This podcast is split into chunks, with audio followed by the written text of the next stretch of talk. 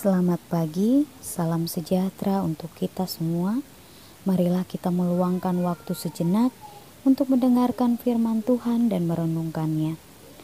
Pagi ini firman Tuhan terambil dari Imamat pasal 25 ayat 35 sampai ayatnya yang ke-38. Apabila saudaramu jatuh miskin sehingga tidak sanggup bertahan di antaramu, maka engkau harus menyokong dia sebagai orang asing dan pendatang, supaya ia dapat hidup di antaramu.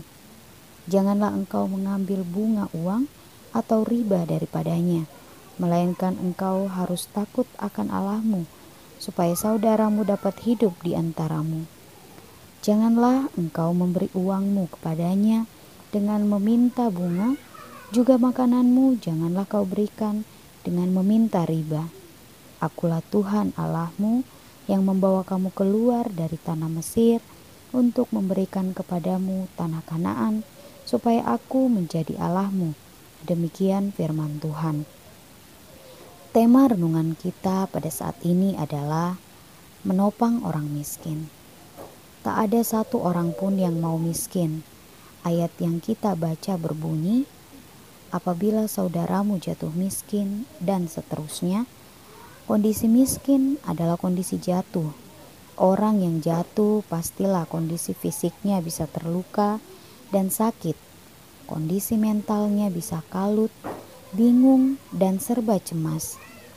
Tuhan memanggil kita untuk menopang mereka supaya tetap bisa hidup di antara kita, bukan dibiarkan, dikucilkan, atau bahkan diusir. Tetapi kita harus menyokong mereka agar tetap bisa bertahan. Bila mereka punya hutang, kita tidak boleh mengambil bunganya. Bila mereka membutuhkan bantuan, janganlah kita pamrih, karena semua bantuan berasal dari Tuhan. Dialah yang akan menjadi jaminan dalam menopang saudara kita yang jatuh miskin. Intinya, jangan takut miskin bila membantu orang miskin. Saudara kita yang jatuh miskin karena terdampak bencana juga membutuhkan dukungan, doa, dan pendampingan dalam mengarungi hari-harinya. Kedua hal ini akan secara real memberi kekuatan dan pengharapan penuh optimisme untuk menatap masa depan.